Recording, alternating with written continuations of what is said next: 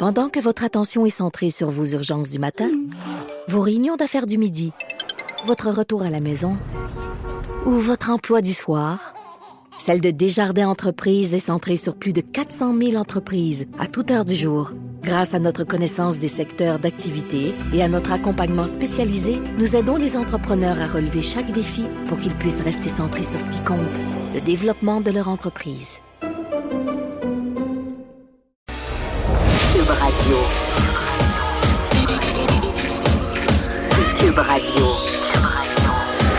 Majeur de la scène politique au Québec. Il analyse la politique et sépare les faits des rumeurs. Trudeau le midi. Bon midi, on est vendredi. Ah oui, enfin, vendredi le 10 mai 2019. Mon nom est Jonathan Trudeau. Bienvenue dans Cube Radio.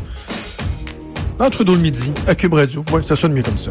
J'espère que vous allez bien euh, malgré ce, ce climat un peu tristounet du vendredi. Euh, il pleut, il pleut beaucoup, beaucoup, beaucoup, beaucoup, beaucoup, beaucoup, beaucoup, beaucoup, mais espérons que la température va s'améliorer au cours de la fin de semaine, notamment pour euh, dimanche, pour la fête des mères.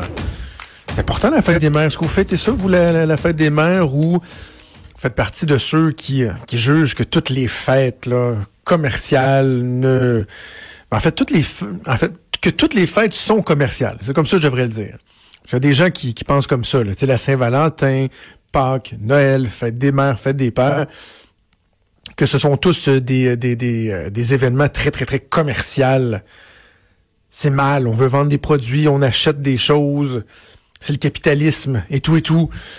Alors que moi, je trouve que c'est bien, c'est bien la fête des mères, euh, autant pour remercier ma maman à moi, euh, parce que tu es rendu à 37 ans, est-ce qu'on pense à tous les jours de notre vie à prendre le téléphone ou... Euh, prendre la plume pour écrire à notre mère ou à notre père quand c'est la fête des pères pour, pour, pour les remercier, pour leur dire qu'on apprécie tout ce qu'ils ont fait.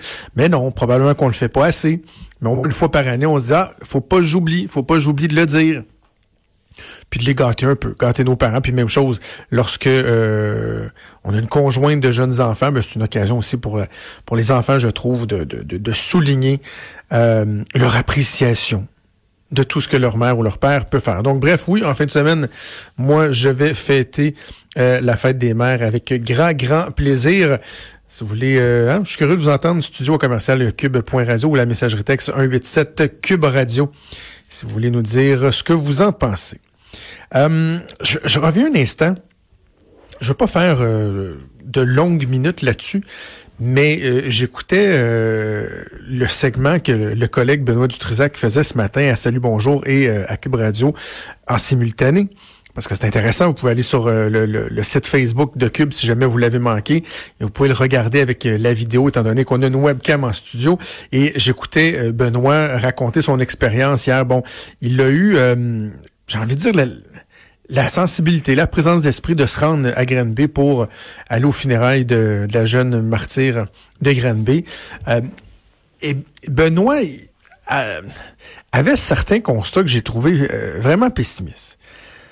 Notamment, il reprochait au gouvernement Legault de ne pas avoir délégué de représentants pour les funérailles en l'écoutant, je me suis dit, oh, OK, ben, bon, moi j'ai fait partie d'un gouvernement pendant euh, de nombreuses années. Euh, J'étais deux ans presque au cabinet du premier ministre.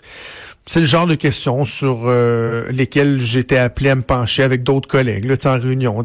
L'opportunité d'intervenir, de, de se faire voir. le risque, parfois, par exemple, d'instrumentaliser des événements.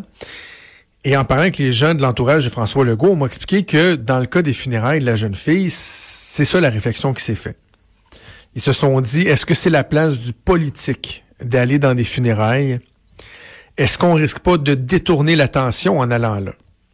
Si un ministre qui est là, un élu, évidemment, les caméras vont vouloir se tourner vers eux, vont, vont, vont aller leur parler, alors que euh, je comprends euh, qu'on voulait laisser toute la place à la petite fille, mon Dieu qu'on aimerait ça la nommer, euh, et que nos, pensées soient dirigées vers elle. Bon. Est-ce que ça se débat? Je pense que oui. Je pense que oui. Euh, moi, je, vais vous le dire bien honnêtement, j'aurais eu probablement tendance à dire, ben, on va demander à un élu d'y aller, un élu de la place, Granby, c'est dans le coin de François Bonnardel qui est ministre des Transports. C'est dans le coin d'Isabelle Charret qui est ministre déléguée à l'Éducation. J'aurais eu tendance à le faire, mais je, peux comprendre qu'on euh, ait eu cette réflexion-là de pouvoir instrumentaliser l'événement. Donc, ça se débat, mais je trouve ça un peu sévère de blâmer le gouvernement pour un certain manque de sensibilité, étant donné qu'il n'y a pas eu de représentants. Au cours des, euh, des, quoi, des dix derniers jours, ce dossier-là a, a, touché tout le monde, a ébranlé tout le monde, et je pense que la classe politique et les représentants de notre gouvernement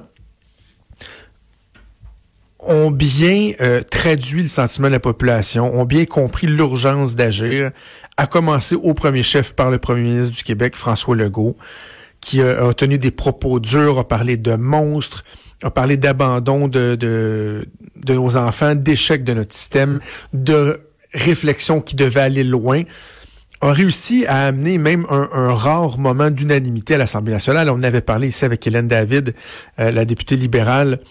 Euh, J'étais là au salon, euh, au salon bleu à ce moment-là. Tout le monde avait la larme à l'œil et on a senti vraiment que le gouvernement voulait que les choses bougent. Geneviève Guilbeault qui a annoncé une enquête publique. Bon, Lionel Carman, il n'a pas été habile là-dedans, mais je, pense que c'est ses qualités de politicien qui font défaut et certainement pas sa sensibilité envers le sort des enfants. Au contraire, le gars a, dédié sa vie, sa carrière en tant que neurologue au sort de, nos jeunes. Euh, Isabelle Charret, François Bonnardel, Lionel Carman, ils ont été sur le terrain la semaine passée. Ils ont été rencontrer les gens, ils ont été se, recueillir devant euh, la tonne de, de peluches, de toutous qui avait été amassé là. L'alarme à l'œil. Fait que je trouve que c'est un peu sévère. Je le dis là, euh, euh, en, tout respect de mon collègue Benoît, de dire ben, le gouvernement euh, est pas sensible et surtout de conclusions, de dire clairement il sortira rien de cet exercice-là. Moi, je veux pas faire ça. Peut-être que je suis encore trop jeune à 37 ans, peut-être que je suis naïf, peut-être que j'ai un peu trop d'optimisme en même temps. Je, je, regarde mon travail, ce que je fais au, quotidien, puis 90% du temps, ben parce que c'est un peu ça la job, c'est d'avoir un, regard critique sur ce qui se passe, de reprocher certains euh, éléments. je, je, peux, peux pas dire que je suis fleur bleue, là. Je suis pas un jovialiste. Mais je me dis, si on n'est pas capable, après un événement comme celui-là, d'au moins se dire, ben, savez quoi, je pense que nos dirigeants, cette fois-là, ils ont compris le message. Je pense que la peine des Québécois, la frustration, l'incompréhension, le désir de réponse, le désir de changement des Québécois, je pense qu'il a été senti.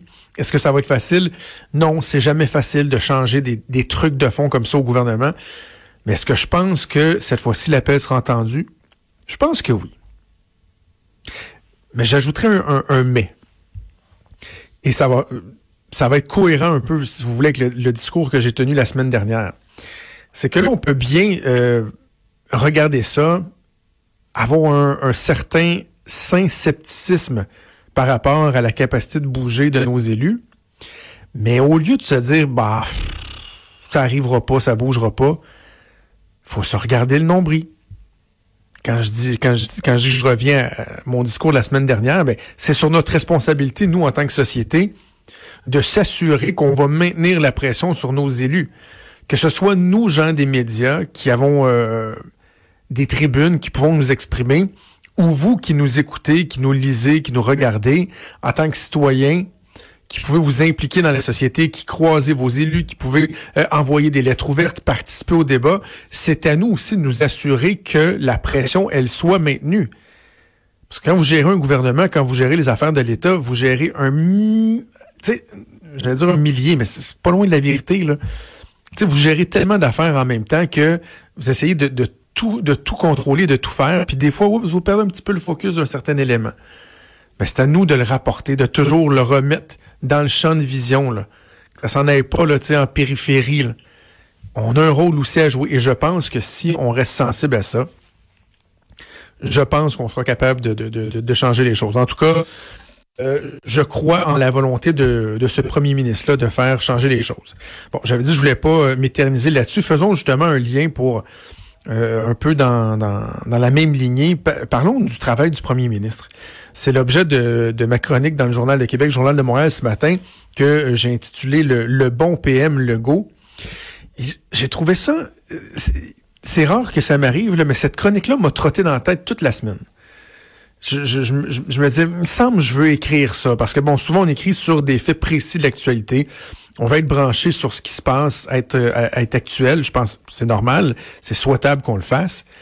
c'est comme euh, c'est comme faire une émission de radio. moi, l'émission que je fais là, si je la préenregistrerais le lundi, par exemple, mon émission du, du vendredi, il y a de bonnes chances que je serais complètement décollé de l'actualité, que je serais à côté de la traque faut être collé sur l'actualité, c'est normal. Mais tu sais, des fois, on peut écrire de façon plus générale. Puis, la semaine dernière, j'étais au Conseil général du Parti libéral du Québec. Et euh, il y a des gens qui me taquinaient, des anciens collègues, des anciens militants que je connais, des gens qui écoutent la joute, qui écoutent Cube, qui lisent le journal, qui me disaient « Oh, coudonc, t'es-tu rendu caquis? » Et dès que j'entreprenais un peu la discussion avec eux, que je leur disais « Non, je suis pas rendu caquis. Je suis pas membre d'aucun parti. Là. Ça fait dix ans que je suis pas impliqué en politique. J'analyse la chose, je donne mon opinion. » Donc, c'est sûr, des gens qui disent, oh, t'es pas objectif. Ben, je suis pas objectif. C'est sûr, je donne, je dis ce que je pense. Est-ce que je suis juste? Est-ce que je suis fair avec tout le monde? Est-ce que je suis de bonne foi? Je pense que oui. En tout cas, c'est ce que je m'efforce à faire.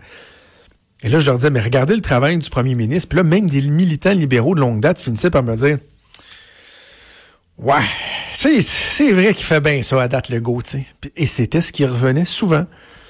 C'est là-dessus que j'ai écrit aujourd'hui, sur le fait que le premier ministre, quand on analyse son travail depuis son entrée en poste, depuis son élection le 1er octobre, depuis son assermentation le 18 octobre dernier, il fait bien les choses. Il fait bien les choses. Il a le bon ton. Il incarne bien ce que les Québécois pensent. J'ai donné un exemple, euh, son opinion sur la religion cette semaine.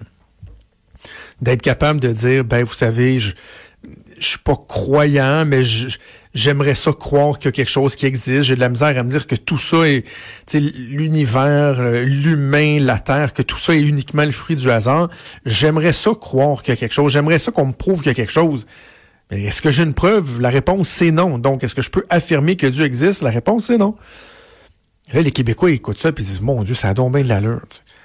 Sur les inondations, même chose. Un premier ministre qui est empathique qui va euh, au devant, qui va rencontrer les gens, qui est sensible aux réalités, qui veut agir, qui veut les aider, mais qui en même temps leur dit, vous savez, par contre, il y a des nouvelles réalités dans notre euh, dans notre monde, les changements climatiques, les inondations, les les euh, la, la, fréquence de ces événements-là. Et à un moment donné, il y aura des limites à la capacité de payer des contribuables. Il l'a fait là-dessus, il l'a fait sur plein d'autres dossiers, et je trouve que jusqu'à maintenant, il le fait très bien. Est-ce qu'il est toujours habile, le premier ministre? Est-ce qu'il est toujours euh, flamboyant? Non. Est-ce que des fois, lorsqu'il va aller, par exemple, à l'international, rencontrer des décideurs, est-ce que des fois, on, risque des fois de faire Ah, ouais, pas sûr, pas sûr, pas sûr. C'est comme avec Emmanuel Macron, lorsqu'il a parlé de, de, de, Zaza, la chanteuse euh, On a dit, ouais, ouf, c'est Zaz, là. Je fais un peu le parallèle avec Jean Chrétien. Jean Chrétien, des fois, on dit, est-ce qu'il est toujours habile? Est-ce que euh, il se démarque particulièrement par, par sa grande classe, par, par son doigté? Pas toujours. Des fois, il faisait des drôles d'affaires, mais en même temps, Jean Chrétien, c'était un gars du peuple. C'était le petit gars de Shawinigan. Et les Canadiens, tout comme les Québécois, se reconnaissaient en lui. Ben, j'ai envie de dire que c'est un peu la même chose pour François Legault. Est-ce que ce sera toujours ça? Assurément que non. Parce qu'en ce moment, la raison pour laquelle on peut dresser un, portrait essentiellement positif de François Legault, c'est qu'il n'y a pas encore réellement de bilan à défendre. Ça fait sept mois qu'il est au pouvoir. Il est encore en train de plancher sur la façon dont il sera euh, en mesure ou non de réaliser ses engagements, de réaliser son programme électoral, de bien conduire les affaires de l'État. Et éventuellement, plus on va avancer dans le mandat, plus il aura à répondre de ses propres actions des bilans à faire de, de, de, ses propres initiatives, des engagements qui n'auront pas été respectés. Donc, assurément, à un moment donné, il y a une espèce de rééquilibrage qui va se faire, où on aura un discours qui va être plus nuancé, qu'on va être capable de dire, hey, là-dessus, ils se sont plantés. Et en passant, je dis pas que ça a été parfait depuis le début. Là. Sur l'immigration, il y a eu des ratés, le projet de loi. Il y a certains éléments, mais je parle du, portrait global. Donc, oui, je pense qu'avec le temps, on va, on, va venir euh, balancer, euh, balancer ça.